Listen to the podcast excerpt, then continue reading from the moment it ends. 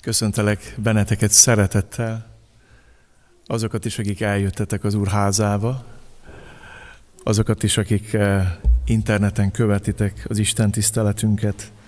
Nagyon hálás vagyok az énekekért, amiket énekeltünk, és eh, nagyon hiszem, hogy Isten tovább fog minket vezetni most az igé által. Sajátos címet adtam ennek a mai ige hirdetésnek, eljövetele népmese, visszajövetele nélkül. Az Úr Jézus Krisztus eljövetele, földejövetele, maximum népmesei motivum az ő visszajövetele nélkül. A Péter apostol levelét fogjuk folytatni, a második levelét és a harmadik fejezetet fogjuk ma tanulmányozni. Nem így volt ez tervezve, úgy volt ez tervezve, hogy múlt vasárnap ér véget ez a sorozat, de aztán úgy alakultak az ünnepi programjaink, hogy átcsúsztunk ezzel ebbe az évbe, és nem baj ez. E, ennek is üzenet értéke van, mert Isten szava az örök. Az felette van időnek és térnek. Jézus azt mondta, hogy az ég és a föld elmúlik, aminek az egyik évét fordulat ünnepeltük, azzal, hogy megfordult a föld a megkerült a napot ugye a, a, a, a Föld az elmúlt egy évben ismét, és Isten szava az, ami fenntartja ezt a világ mindenséget, és mindenen keresztül átível. És mielőtt olvasnánk ezt a harmadik fejezetet Péter apostol második leveléből, úgy hadd mondjam nektek azt, hogy a, vannak a Bibliában különféle szövetségek, az, hogy jobban megértsük ezt a mai témát. Ritkán szoktunk erről beszélni, hogy a Biblia megkülönböztet négy vagy öt különböző szövetséget. Az első szövetség, amit Isten kötött az emberiség, az a lelkismeret szövetsége, amit Isten Káinnal kötött. És az arról szól, hogy Isten figyelmezteti az embert, mielőtt védkezne, és figyelmezteti az embert, miután védkezett hogy Isten megkeresi az embert, mielőtt védkezne, és Isten megkeresi az embert, miután védkezik. Erről szól a Káin története. Szól időben az Isten, és általában az ember előbb a lelki ismeretét nyírja ki, csak azután nyírja ki Ábelt. Ez így szokott lenni a bűnnek a, hogy mondjam, a földrajzában, vagy az anatómiában, vagy nem is tudom, hogy mondjam, fejezem ezt ki nektek. A másik szövetséget Isten Noéval kötötte, amikor megígérte, hogy gondviselő Isten lesz. Ezt tudják, hogy a gondviselés szövetsége. Hogy amíg ember lesz a földön, lesz tél, tavasz, nyár, ősz, lesz vetés, lesz aratás, Isten gondoskodni fog arról az emberről is, akit Isten félő, az is, aki Isten tagadó, arról is, aki követi az Isten, szolgál az Isten, arról is, aki lázad az Isten ellen. Ezt megígérte Isten Noénak, és amíg vissza nem jön Jézus, ez fenn fog állni ez a rend. A harmadik szövetséget Isten Ábrámmal kötötte, ez az ígéret szövetsége, amiben megígér Isten Ábrámnak, hogy benned és a te magodban megáldom a föld minden népét, minden népét és nemzetségét. És itt igazából Isten előre mutat az ő fiára Jézus Krisztusra, mert a zsidóságon keresztül érkezett meg Isten eh, megváltása erre a földre, úgy, hogy Jézus Krisztus eljött ebbe a világba. Ez egy nagyon nagy áldás és kegyelem mindannyiunk számára.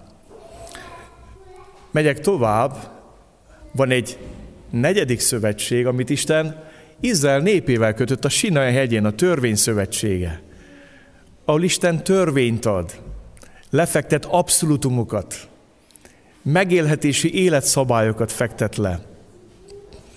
És az ötödik szövetség az nem más, mint a kegyelem szövetsége, amit az Úr Jézus Krisztusban a Golgoté kereszten kötött Isten az emberiséggel. Na most azért beszéltem erről, mert egy különös korban élünk mi most. Megkülönböztetünk két nagy korszakot. Többet is különböztettem most meg, de alapvetően két nagy korszakot. Az emberiség Krisztus földre jövetele előtt – Ez volt Krisztus előtt, vagy nem Krisztus előtt, hanem most 2000 éve, hogy Jézus eljött. Az a Krisztus földért előtti korszak. Aztán van a Krisztus eljövetele és visszajövetele közötti korszak. Mi ebben élünk. Ezt úgy hívjuk, hogy kegyelmi idő. Ézsás könyvében azt olvassuk, hogy hirdetem az Úr kedves esztendeit, az Úr kegyelmének esztendeit, és itt megállt Jézus. És nagyon érdekes ezt látni, hogy kegyelmi időben élünk. És a Biblia arról beszél, ennek az időnek lesz egy vége. Jézus eljött megváltani az emberiséget, és Jézus vissza fog jönni.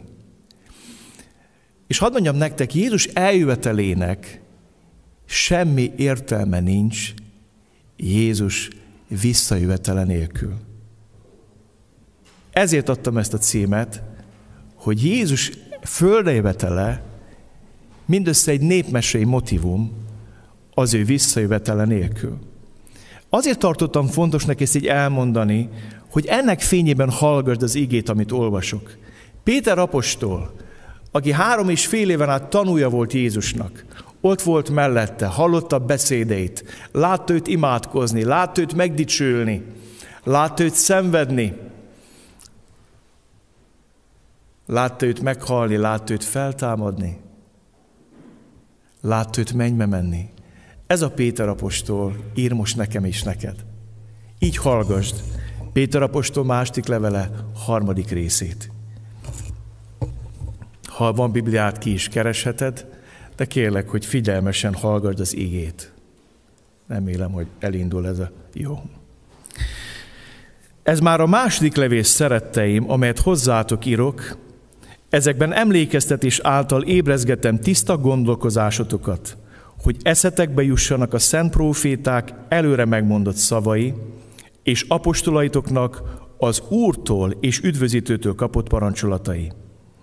Tudjátok meg elsősorban azt, hogy az utolsó napokban csúfolódók támadnak, akik mindenből gúnytűznek, akik saját kívánságaik szerint élnek, és ezt kérdezgetik, hol van az ő elvetelének ígérete?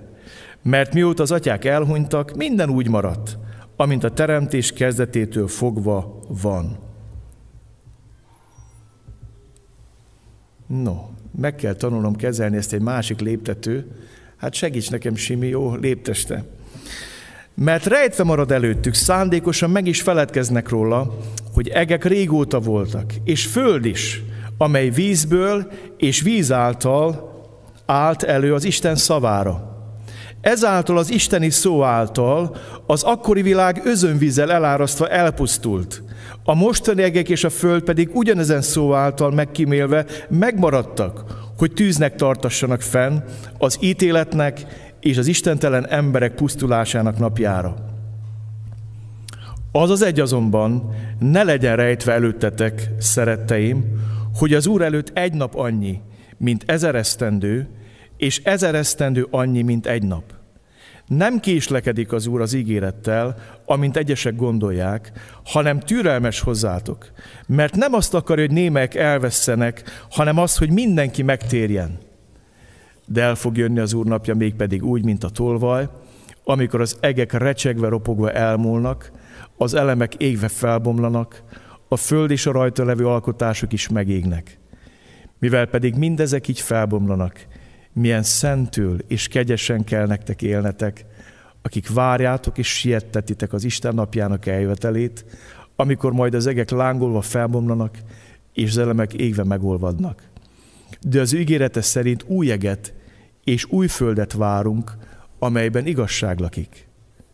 Ezért tehát szeretteim, mint hogy ezeket várjátok, igyekezzetek, hogy ő tisztának és fedhetetlenek találjon benneteket békességben. Ami Urunk hosszú tűrését pedig üdvösnek tartsátok, ahogyan szeretett testvérünk Pál is megírta nektek, a neki adott bölcsesség szerint, szinte minden levélben, amikor ezekről szól. Ezekben van néhány nehezen érthető dolog, amelyeket a tanulatlanok és az áhatatlanok kiforgatnak, mint más írásokat is a maguk vesztére. Ti tehát szeretteim, mivel előre tudjátok ezt, vigyázzatok, hogy az elvetemültek téveigései ne sodorjanak el, és saját biztos meggyőződéseket el ne veszítsétek. Inkább növekedjetek a kegyelemben, és én Urunk üdvözítünk Krisztusunk ismeretében. Övé a dicsőség most és az örökké valóságban. Gyertek, imádkozzunk, és kérjük azt, hogy itt az év elején Isten beszélgessen velünk, szólítson meg ezekből az égekből. Köszönöm, Uram, a dicsőítés idejét, köszönöm ezeket a bensőséges énekeket, amikben megállhattunk előtted, hódolhattunk előtted, önvizsgálatot tarthattunk. És köszönjük és hisszük azt, hogy eh, lélek és élet mindaz, amit a szádból származik. Valljuk azt, amit a fiad mondott, hogy nem csak kenyerrel él az ember, hanem az Isten minden beszédével, ami a Isten szájából származik. Köszönjük Úr Jézus Krisztus, hogy Te vagy a testélet íge, és várjuk azt, hogy szólj hozzánk. Uram, akkor is, amikor nehéz ígiket tanulmányozunk, amikor olyasmikről olvasunk, amik nem annyira eh, kellemes és szívderítő dolgok, kérlek, hogy segíts meghallani belőle a te szavadat, a te hangodat. Kérlek, Uram, most azokért, akik itt vannak az imaházban, de kérlek mindazokért, akik most követik ezt az alkalmat. Ó, jöjj Szentlélek, és teremts közösséget. Jöjj, és eh, minden emberi gyarlóságot, nehézséget, erőtelenséget, hidaját, az én erőtelenségemen is légy úrrá.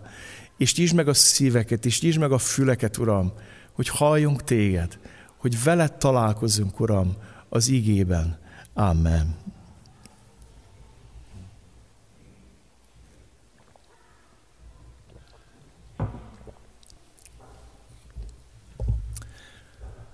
Amikor bevezettem a Péter apostol második levelét, azt mondtam, hogy az ébresztésnek a levele.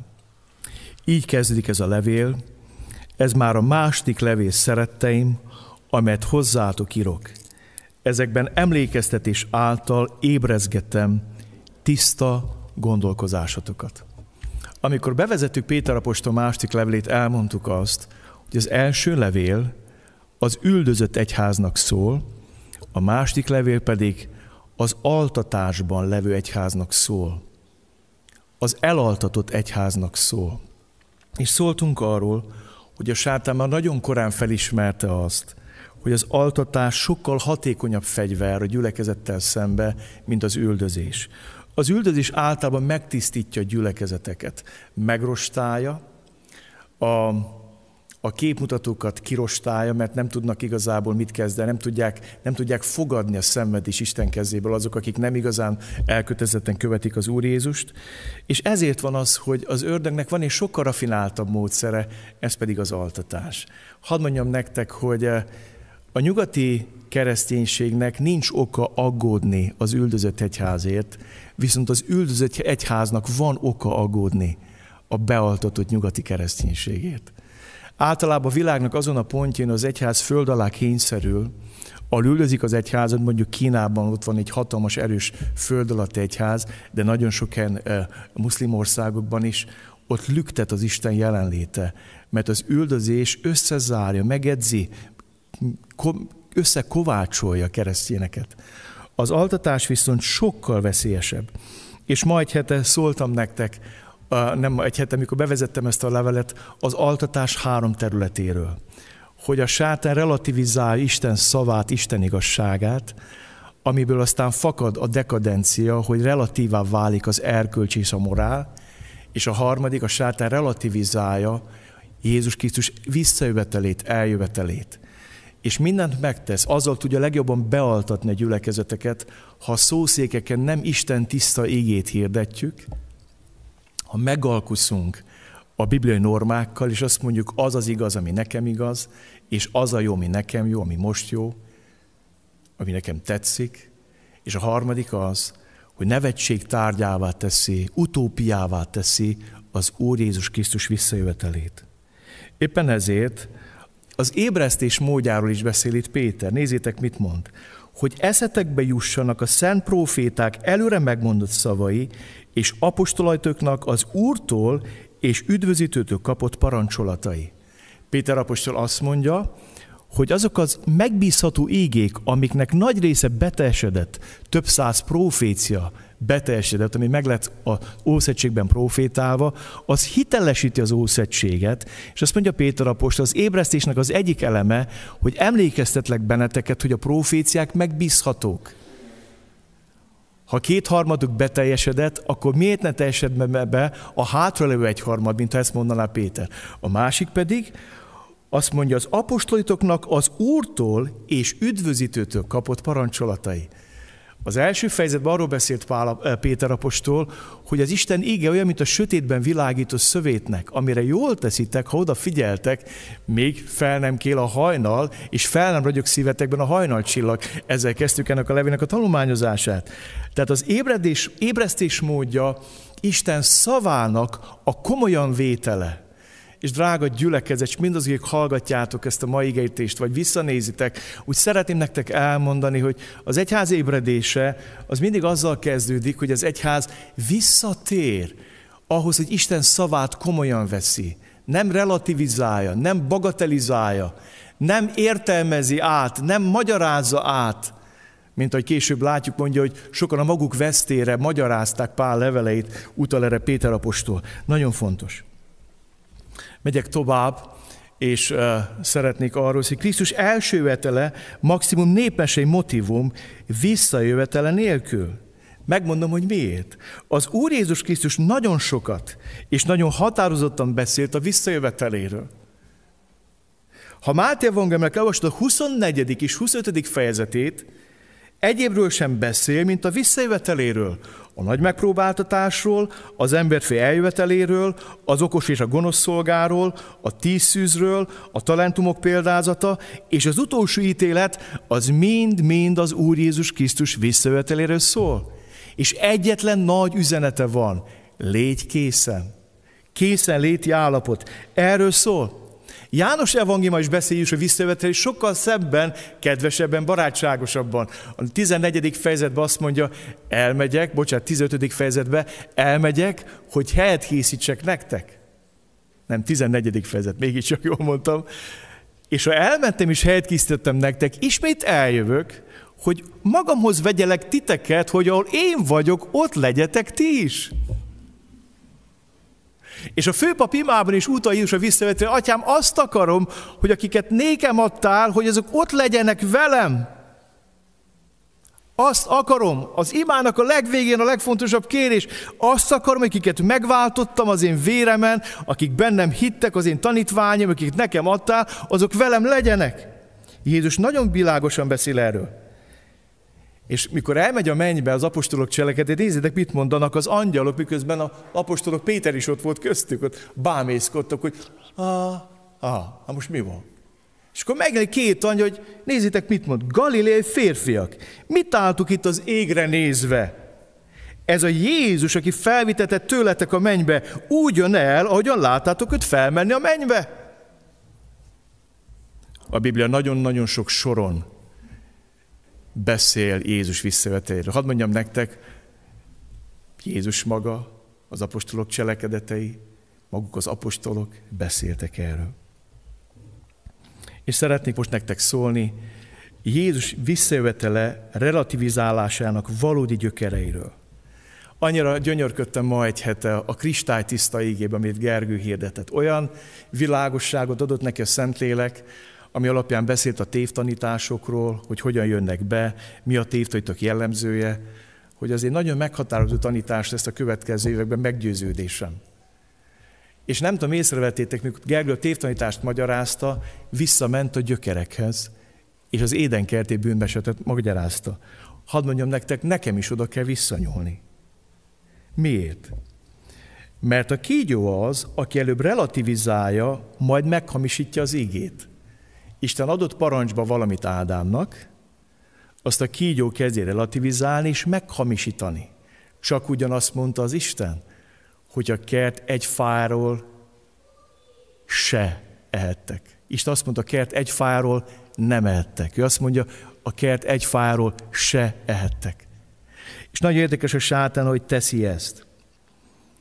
A másik, ahol elülteti a mérget, nézzétek meg mi, Isten nem minket félt, hanem tőlünk fél. A mai tanításunk szempontjából ez egy kulcsmondat. Amikor Isten azt mondta, hogy a kert összes fáról lehetsz kivéve egyet, akkor Isten az embert féltette. Tudjátok, mitől féltette? Hogy nehogy a kapcsolat megszakadjon. Nehogy az ember kiessen a Szent Háromság öleléséből, az Isten való közösségből, az Isten dicsőségéből, az életének értelméből és céljából. És Isten azt mondja, a kert összes fára lehetsz kivéve egy, akkor Isten az embert félti. A szeretet az félt, az vigyáz. Most az ördög ezt kifordítja, és azt mondja Ádámnak és Évának, hogy Isten nem minket félt, hanem tőlünk fél. Dehogy haltok meg, hiszen tudja az Isten, ha eztek a fáról olyan lesztek, mint ő. Felnőttök ahhoz, hogy riválisaivá legyetek. Az ördög mindig magából indul ki, mikor kísért. Hát neki volt ez kísértése, hogy mint dicsőséges angyalként, kérúbként, megkülönböztetett dicsősége rendelkező teremtményként fellázadjon Isten ellen. Mint teremtmény szerepet akar cserélni a teremtővel. És azt mondja, figyétek meg, beletört a bicskája, azt mondja Hádámnak Évának, hogy Isten fél tőletek, gyerekek. Hát ti nektek nem akármi a kezetekbe, ha ti most eztek erről a fáról, akkor olyanok lesztek, mint az Isten. És az Isten fél tőletek. Nem titeket félt. Nem a szeretet mozgatja az Istent, hanem a féltékenység és a félelem. Micsoda hazugság! Micsoda hazugság! És tudjátok, hogy miért fontos ez?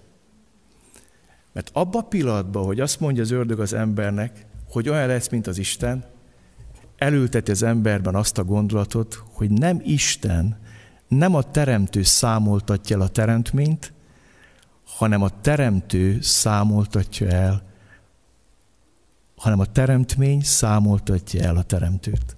Ez is egy kulcsmondat a mai tanítás szempontjából. Az édenkert egy bűnesetnek egy nagyon-nagyon uh, uh, torz, ördögi, sátáni, démoni trükke, hogy az ördög elhiteti az emberrel azt, hogy teremtményként lehet Isten, és teremtményként elszámoltathatja a teremtőt. Számon kérheti. A sátán egyszer próbált ezt megtenni, hogy számon kért az Istent, hogy miért nem ő az Isten. Számon kért a teremtőt, hogy miért nem én vagyok a teremtő. Nem jött össze. Utána elhitette az ősszüleinkkel. És hadd mondjam nektek, már amikor Isten kérdezi Ádámot és Évát, hogy hol vagy, akkor megjelenik a számon kérés.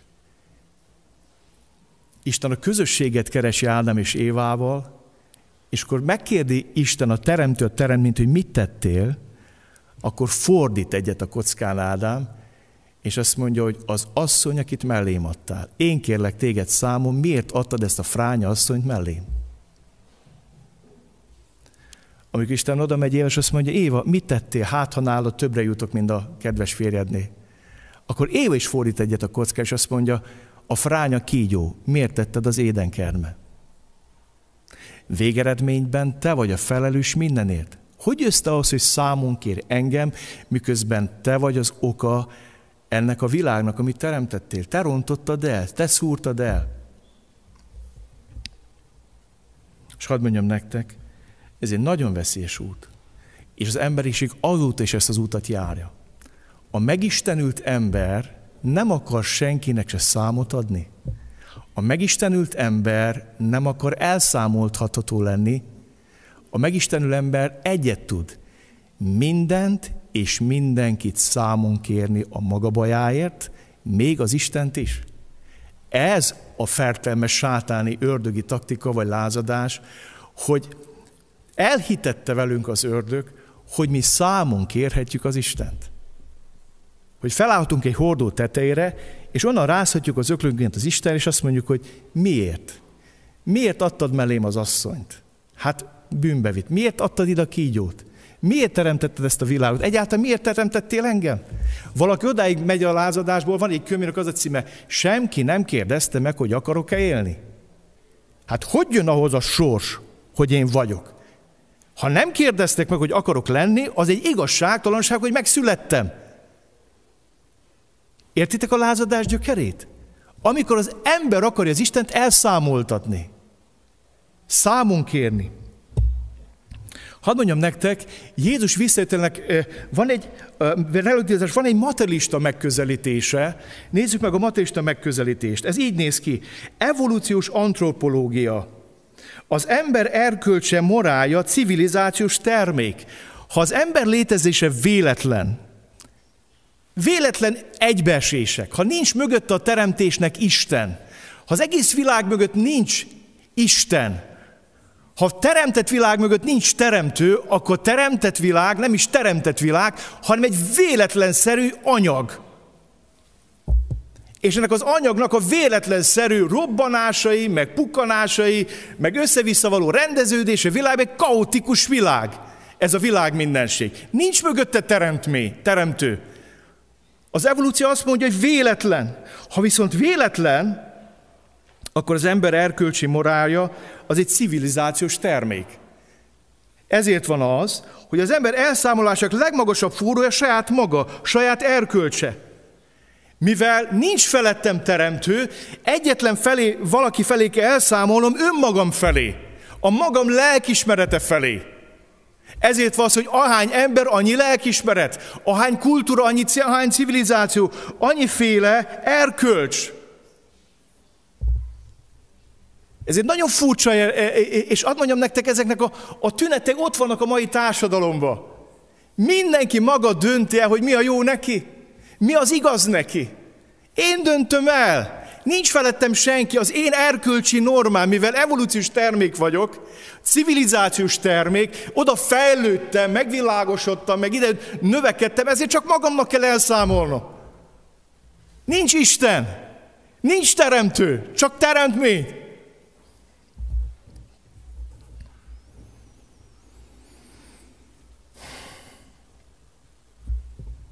És hadd mondjam nektek, hogy itt ki kell térnem egy dologra, ami rengetegek kárt okoz.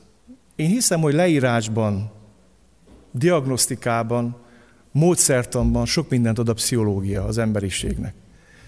De mivel a ma tudományként művelt pszichológiának a gyökerei, tudjátok, mire épülnek? Ateista antropológiára. Ezért nagyon sokszor a megoldásban zsákutca. Onnantól kezdve, hogy a pszichológia egy antro, evolúciós antropológiára épül, amiben nincs bűn, nincs felelősség, nincs teremtő, nincs teremtmény, nincs elszámoltatás, onnantól kezdve igazából egy érdekes helyzet áll elő. Az ember csupán áldozat.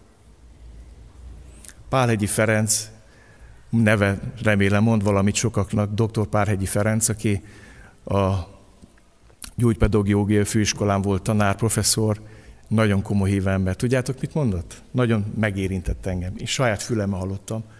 A pszichológia maximum könyvjelző lehet a Bibliában. Ezt egy pszichológiai tanár mondta, nem Mike Sámuel.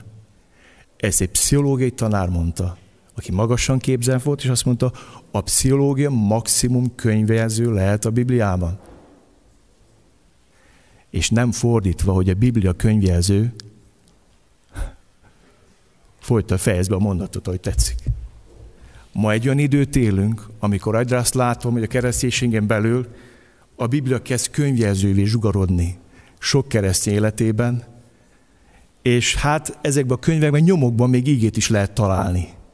Egy-egy könyv, egy ége, három ége, négy ége, és azt veszed észre, hogy a Biblia vált könyvjelzővé az evolúciós antropológiára épülő pszichológia tudományában. Tudom, hogy ez fájdalmas, de el kell mondjam nektek, ennek vannak súlyos következményei. Nagyon súlyos következményei vannak. Mikor valaki elmondja nekem, is küldeném keresztény lelki gondoz, és azt mondja, hogy hát 40 ezer forint egy találkozás. Mondom, ez szép. Mondom, tudsz olcsóbbat? Mondom, már az meg 20 ezer. Hova jutottunk, kedveseim?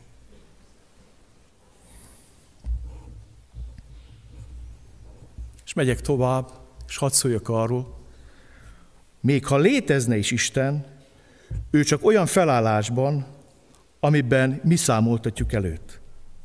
Az ember csupán áldozat, nem felelősségteljes lázadó teremtmény. A Biblia szerint a bűnesetben az ember aktívan résztvevő, lázadó teremtmény. Nem áldozat. A bűneset történetében az ember nem áldozat. És ez a zsákutca, hogy ma mindenki áldozat. Mindenki mindenkinek az áldozata. És főleg mi az Isten áldozatai vagyunk. Ha nem teremtett volna meg minket, ha nem teremtette volna meg ezt a világot, ha nem rakott volna az édenkertbe, ha nem tette volna a kígyót, stb. stb. és akkor ismerősek a mantrák le, akkor, akkor mi nagyon boldog emberek lennénk, nem? Akár még tökéletesek is lennénk. Mi lennénk a jó Isten? Hát hiszen mi áldozatok vagyunk. És ezért van az, hogy nagyon sokszor nem tudjuk az embereket megtérésen átvezetni, mert ő áldozat. Ő csak áldozat.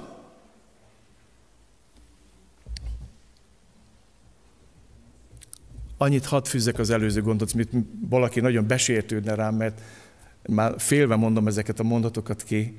Emlékeztek bizonyára az ígértésre, amikor itt az asztalra leterítettem, és ott voltak Bibliám mindenek alatt, és rajta rakáskönyv. Voltak rajta a pszichológiai könyvek is bőven, meg mindenféle lelkiség itt össze-vissza olvastam.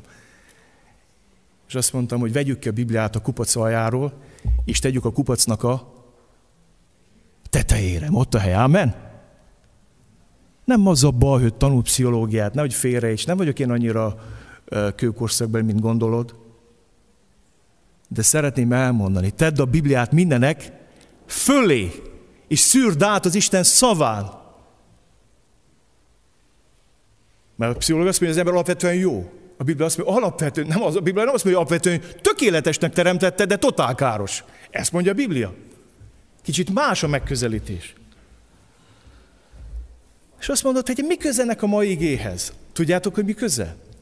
Hogy miközben ezt mind szívjuk magunkban, mint az itatos papír, egyre utopisztikusabbá válik számunkra Jézus visszajövetele, eljövetele, egyre materialistább a keresztény hitünk, egyre földre korlátozottabb, egyre kevésbé a mennyország tudatunk, egyre egészen másképp gondolkodunk, mint az apostoli korban.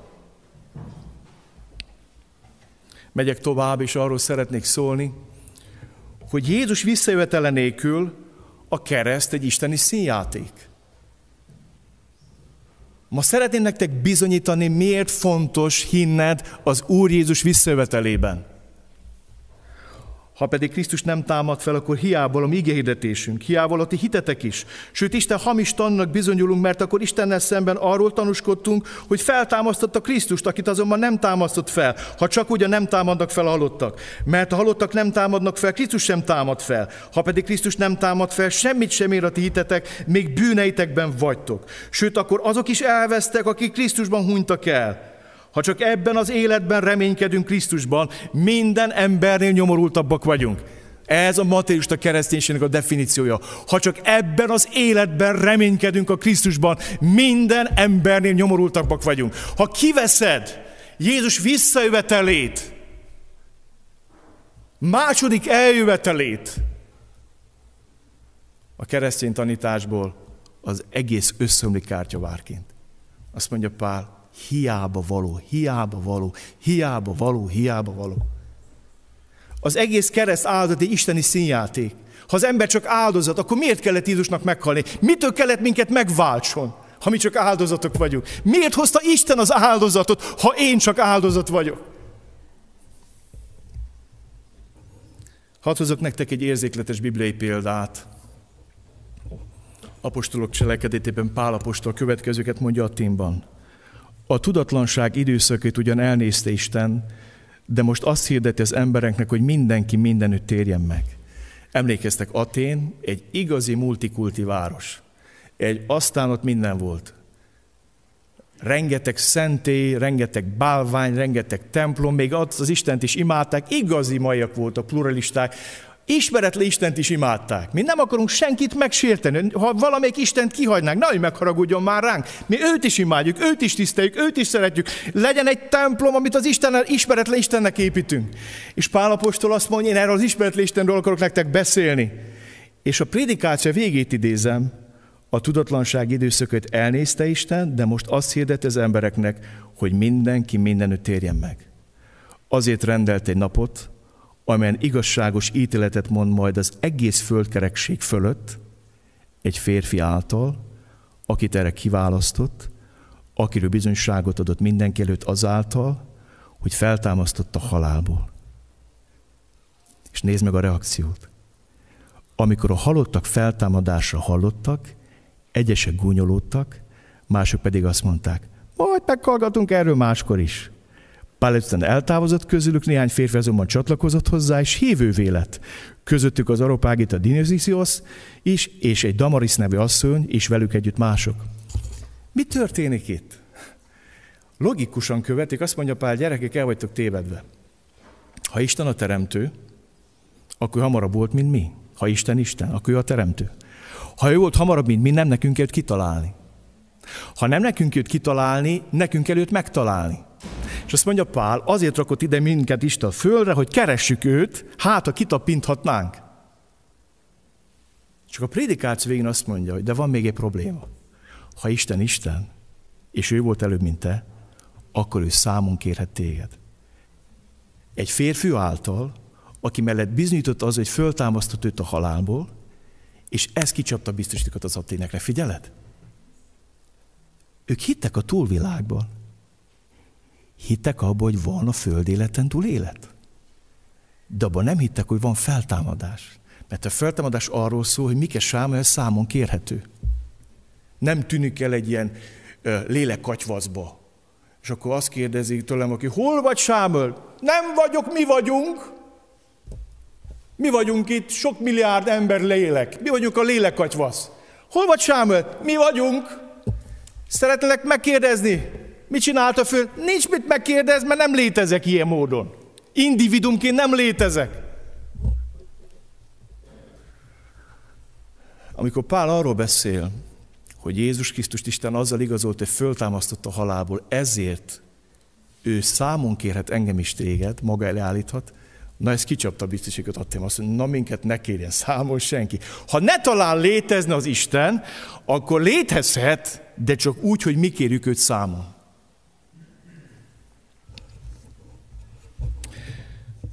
Hadd mondjak egy következő érvet. Isten igazság szolgáltatás nélkül a világ a leggroteszkebb hely, az élet önmaga karikatúrája. Nézzétek, mit mond Péter apostol melyet rejtve marad előttük, szándékosan meg is feledkeznek róla, hogy egek régóta voltak, és föld is, amely vízből és víz által állt elő az Isten szavára. Ezáltal az isteni szó által az akkori világ özönvízzel elárasztva elpusztult, a mostanegék és a föld pedig ugyanezen szó által megkímélve megmaradtak, hogy tűznek tartassanak fenn az ítéletnek és az istentelen emberek pusztulásának napjára. Én tudom, hogy nem népszerű a mai prédikáció, de vállalom, mert ha Isten nem akart, hogy ma ebből prédikálják, akkor Péter apostol kiúzta volna levélből ezeket a mondatokat, nem? Kihúzta volna minimum. Hogy Sámuel meg fog gyűlni a bajod, ha erről fogsz beszélni. Magaddal is, meg az emberekkel is. De, de arról beszél Péter, hogy egy következmény nélküli világ, az Isten arcul csapása, a világ legistentelenebb helye, az igazság szolgáltatás nélküli világ a leggroteszkebb hely, és az élet önmaga karikatúrája. A Föld egy következmények nélküli hely. Bárki bármit megcsinálhat úgy, hogy nincs következménye. Ezért ez maga tragédia. És azt mondja, Péter, nem így van. Egyszer Isten megítélt ezt a világot víz által, és egyszer Isten meg fog ítélni ezt a világot tűz által. Annak tartatik fenn. Döbbenetes. És most gyertek, menjünk végig futó lépésben ezen a fejezeten, és nézzük meg. Ha igaz az, hogy Jézus Krisztus eljött erre a földre, ha igaz az, hogy meghalt a Golgoti kereszten, ha igaz az, hogy föltámad dicsőségesen és legyőzte halált, ha igaz az, hogy vissza fog jönni, mert megígérte, akkor milyen lehetséges válaszokat adhatunk erre? Fel fogom sorolni a válaszokat, amiket adhatunk. És azt kívánom neked, miközben hallgatod, hogy válaszd az életet. Az első lehetséges válasz Jézus visszajövetelére a gúnyolódás és csúfolódás.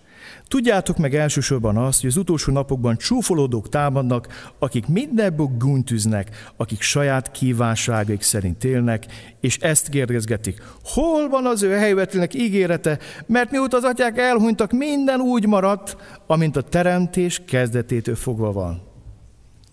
Mondja ezt Péter, hitüket vesztett keresztjéneknek.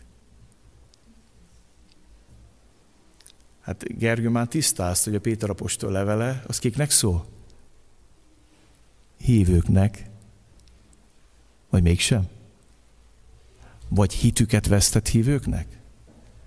És tudjátok, mit vettem észre? Annál sokkal intelligensebbek vagyunk, hogy mi gúnyoljuk ezt. Hát mi nem csúfolkodunk, mi nem mondjuk azt, hogy ó, nem lesz abból semmi. Csak úgy élünk, mint nem lenne abból semmi. Nem mondjuk mi a szánk, hogy ne viccelj már, hát, hát már Péter idején azt mondták, hogy semmi nem történt. Azóta még 2000 év eltett, ne viccelj már. Nem mondunk miért. Sokkal egyszerűbben válaszolunk erre. Lehet úgy is gúnyolódni ezzel a tényel és csúfolkodni, hogy nem a szerint élek. Azt hiszek, hogy a gúnyolódás, a csúfolkodás csak szavakban kifejezhető? Sokkal erőtesebben kifejezhető gesztusokkal és tettekkel. És itt már nagyon nehéz a téma.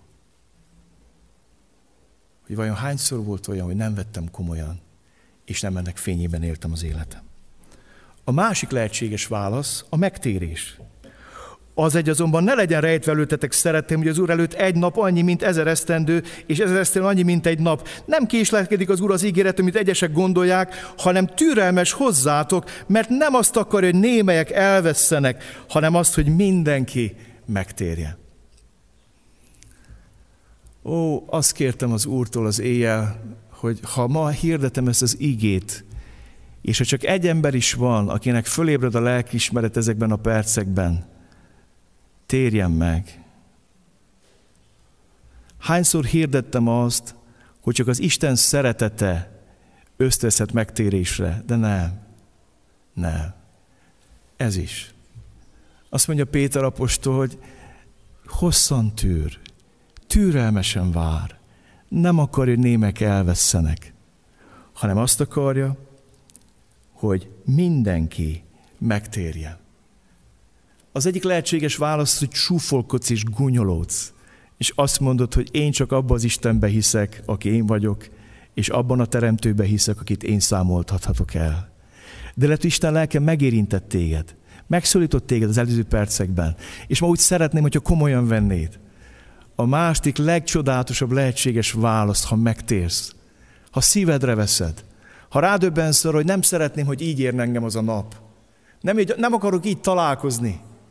Nem vettem meg Isten jóságát, Isten türelmét, Isten irgalmát, szeretnék vele élni, és hadd mondjam neked, a megtérésednek van Istentől rendelt ideje, és ez lehet ez a vasárnap délőtt, pont a mostani idő, a mostani percek, amikor Isten pészél hozzád, és azt mondja, hogy csúfolkodni fogsz az én visszajövetelem hallattán, vagy a másik lehetőség, hogy megtérsz. Megyek tovább. Harmadik lehetséges válasz tiszta és szent élet. Mivel pedig mindezek így felbomlanak, milyen szentül és kegyesen kell nektek élnetek, akik várjátok és sietetitek az Isten napjának eljövetelét, amikor majd az egek lángolva felbomlanak, és az elemek égven megolvadnak. Péter apostol azt mondja, hogy Jézus Krisztus visszajövetele elindíthat bennem egy tiszta és szent életre volt törekvést milyen szentül és kegyesen kell nektek élnetek, akik várjátok és siettetitek az ő eljövetelét. Ó, de jó lenne ma ezt a választ is megszívlelni. Gúnyolódás helyett megtérni,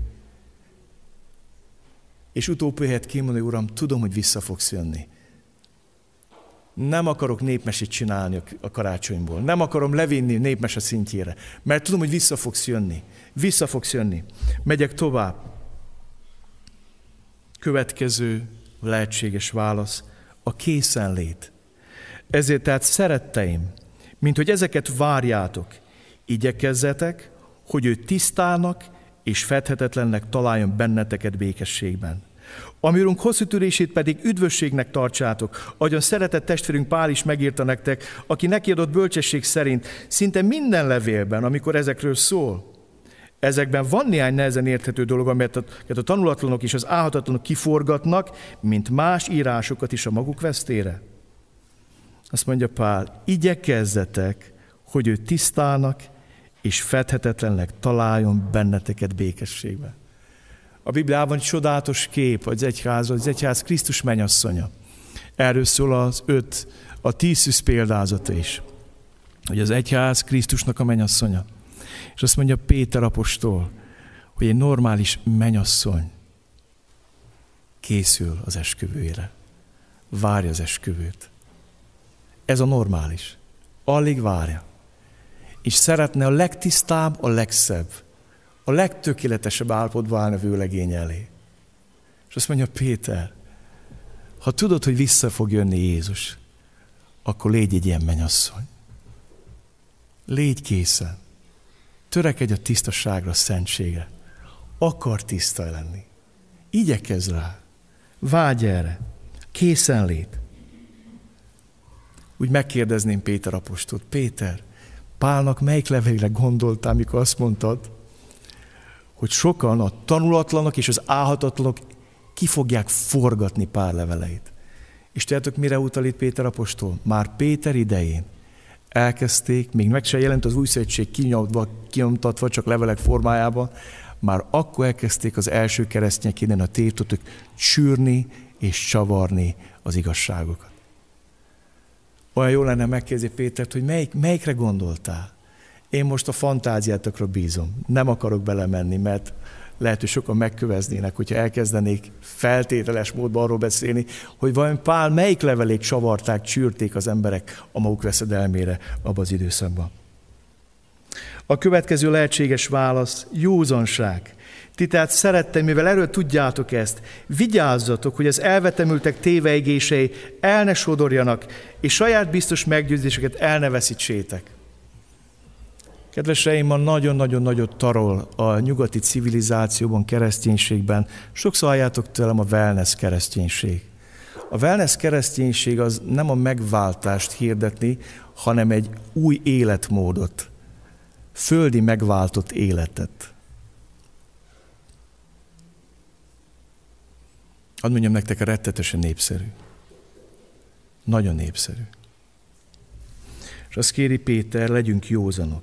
Vigyázzatok, hogy az elvetömültek téveigései el ne sodorjanak, és saját biztos meggyőzéseket el ne veszítsétek. És a legszebb a végére hagyja Péter, a legszebb tanácsot. Növekedés a kegyelemben és Krisztus ismeretében. Ez a másik válasz. Ha tudom, hogy Jézus vissza fog jönni, mit mond? Inkább növekedjetek a kegyelemben, és ő Urunk üdvözítő Jézus Krisztusunk ismeretében. Ővé a dicsőség most és az örökké valóságban. A legjobb foglalkozás Jézus várásában, hogy növekszek a kegyelemben és az ő megismerésében. Az, hogy vele élek, vele járok, hogy engedelmeskedek, hogy fontos nekem, amit mond, hogy komolyan veszem a szavát, hogy adok arra, amit mond, hogy nem levegő számomra az Isten igéje, nem cserélem le másra, növekszek a kegyelemben és a Krisztus megismerésében. És lassan elérünk az alkalom, az igétésnek a végére. Következő gondot, amit ideírtam magamnak. A Biblia hiteles és igaz. Vedd komolyan. El kell mondjam nektek, hogy a, amellett, hogy a Biblia egy szentek inspirált könyv, számomra az egyik legerősebb belső bizonyíték, tudjátok mi? Péter apostol második levele, harmadik fejezete. Azt tudjátok, hogy egy galileai halászember volt. Sokan még azt is feltétezik, hogy annyira írni se tudod, bár ezt nehezen tudom elhinni, mert azzal kezdődött, hogy ez már a második levél, amit azért írok, mondja. Nem azt mondja, íratok, hanem azért írok, hogy érvezgesselek benneteket. De hogy lehet az, hogy egy egyszerű galilei zsidó halász a korának a tudományos világképét meghazudtoló, vagy hogy mondjam, messze túlnövő igazságokat mond. Nézzétek meg, miket mond Péter. A földi életéről. Mert rejtve marad előttük szándékosan, meg is feledkeznek róla, hogy egek régóta voltak, és föld is, amely vízből és víz által áll előtt az Isten szavára. Ezáltal az isteni szó által az akkori világ özönvízzel elárasztva elpusztult. Hát az özönvizet az bizonyítja a tudomány. A rétegek nyomán. És azt mondja Péter, hogy víz által is vízből állt elő. Ezt is bizonyítja a tudomány hogy az, az, az nem egy e, e, e, magyar népmesei motivum, hogy kietlen és puszta volt, és a mélység e, e, e, felett az Isten lelke lebegett, és az egész földet víz borította, és ebből a vízből hívta elő Isten az ember életterét, megteremtette. Olyan szépen beszél Péter a föld életéről. Megyek tovább. Péter relativitás elmélete, most ezt nagyon idézőjelbe teszem, nagyon-nagyon, nézzétek meg. Az egy azonban ne legyen rejtve előtetek, szeretteim, hogy az Úr előtt egy nap annyi, mint ezer esztendő, és ezer esztendő annyi, mint egy nap. Ennyire csodálatosan még nem fogalmazta meg senki abba korba a dimenziók közti különbséget. Hát tudjuk jól ma már matematikából, hogy a sík magában foglalja a pontot és a vonalat. A vonal magában foglalja pontokat. A sík magába foglalja vonalakat, és a tér magába foglalja a síkokat, nem? Szoktuk mondani, a magasabb dimenzió magába foglalja az alacsonyabb rendűt. És Péter egy olyan leírását hogy azt mondja, hogy Isten ezer eszten annyi, mint egy nap, és egy nap annyi, mint ezer eszten, azt mondja, hogy Isten egy olyan dimenzióban él. Van egy magasabb rendű dimenzió, amiben mi élünk.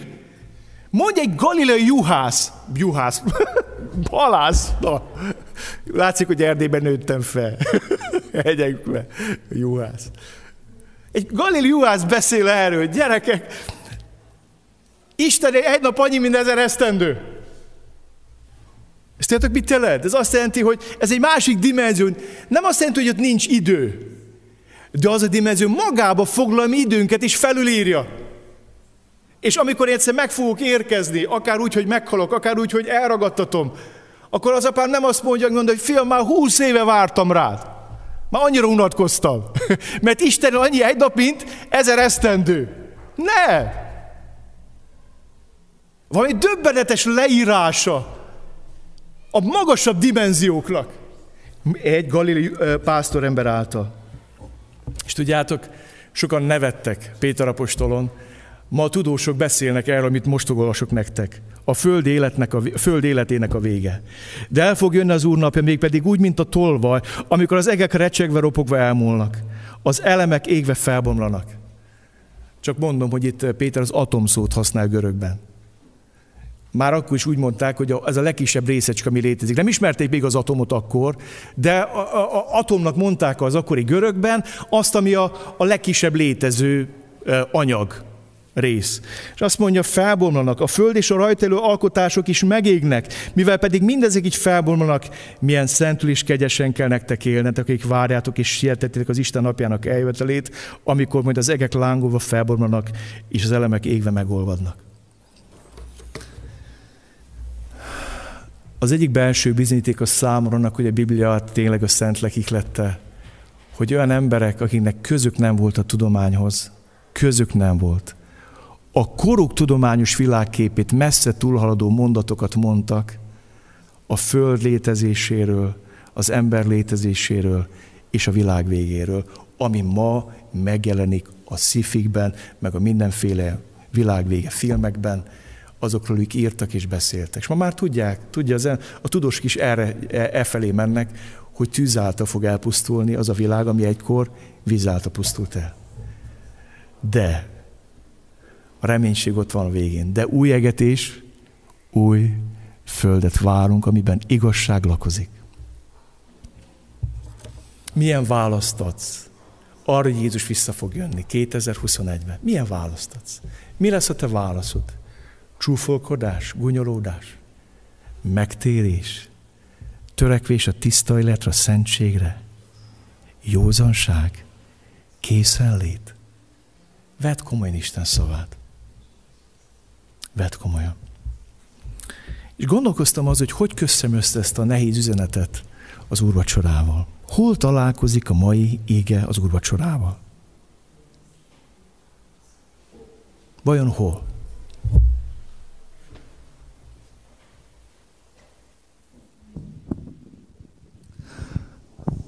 Úgy gondolom, hogy a mai igénk ott találkozik az úrvacsorával, amikor arról szóltam nektek, hogy az ember szeretné számon kérni az Istent, és szereti magát áldozatnak kikiáltani.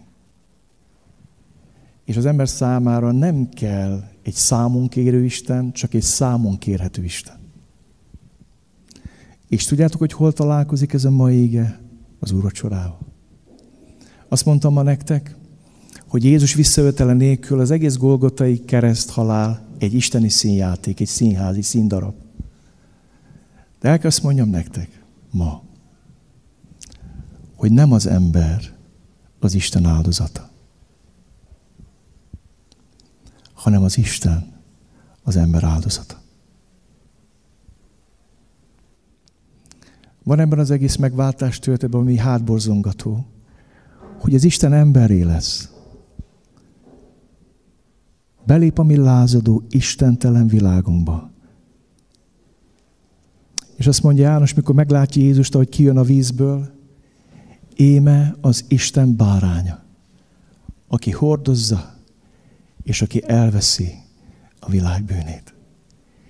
És az Isten úgy dönt, hogy egy rövid időre odaadja a bűnös emberek kezébe az ő egyszülött fiát, a tökéletes, tiszta és szent bárányt. És így lesz abból a bárányból, aki hordozza a világ bűnét, a megöletett bárány, aki elveszi a világ bűnét.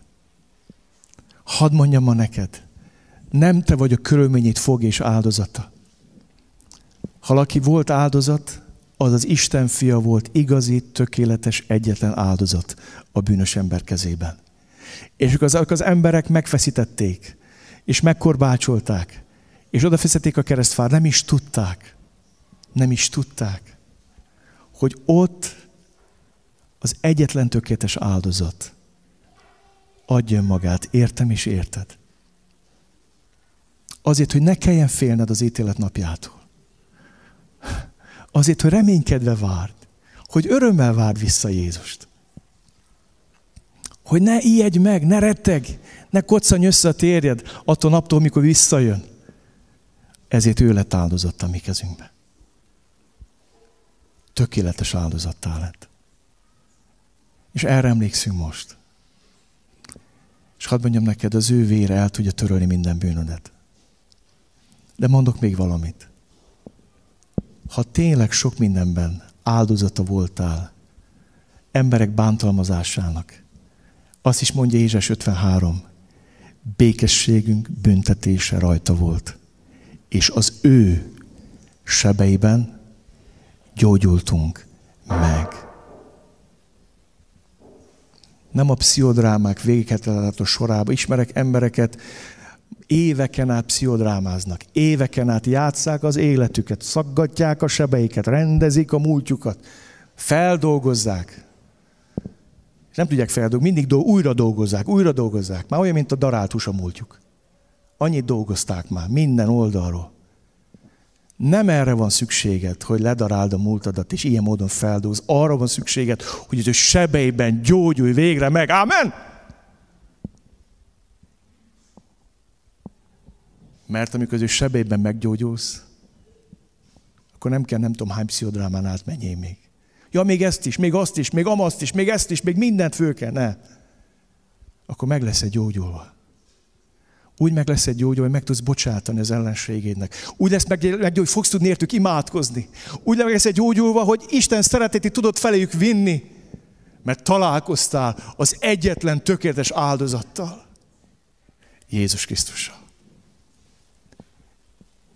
És most őre emlékezünk. Hogy a Teremtő Isten vállalta azt, hogy belép a teremtettek világába. A végtelen Isten belép a végesbe. A romlandó romolhatatlanba. A halhatatlan a halandóba. A tiszta és szent.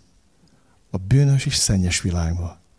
Magára össze bűneinket, hogy egyetlen tökéletes áldozatként megváltson minket. Ezért méltó arra, hogy maga az emberiséget, és megítélje. Mert nekünk mindjárt meg kell lenni az Isten ítélő szék előtt, hogy kiki megjutalmaztassék azt szerint, amit a testben cselekedett. És de jó azt tudni, hogy az ítélőbíró nem Isten lesz, hanem ki lesz? Az áldozat. Az elítélt áldozat lesz az ítélőbíró. Ez egyetlen reménysége. Ezért hívlak ma téged ünnepelni. Ezért hívlak ma téged úrvacsorázni, hogy gyere és emlékezz. Emlékezzünk rá, és melegedjen a szívünk. És a legjobb, legjobb válaszokat adjuk az ő hívására, az ő visszajövetelére. Így fogunk most meghajtni a fejünket, és imádkozunk. Gyere, Gergős, megkérlek, hogy adj hálát az Úr Jézus megtört testéért.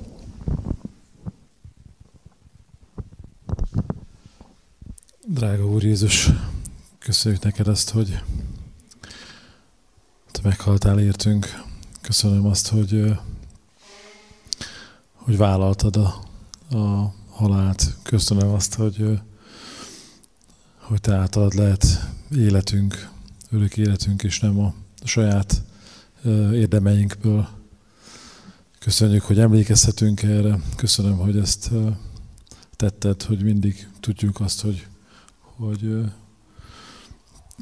ki által lehet életünk. Amen.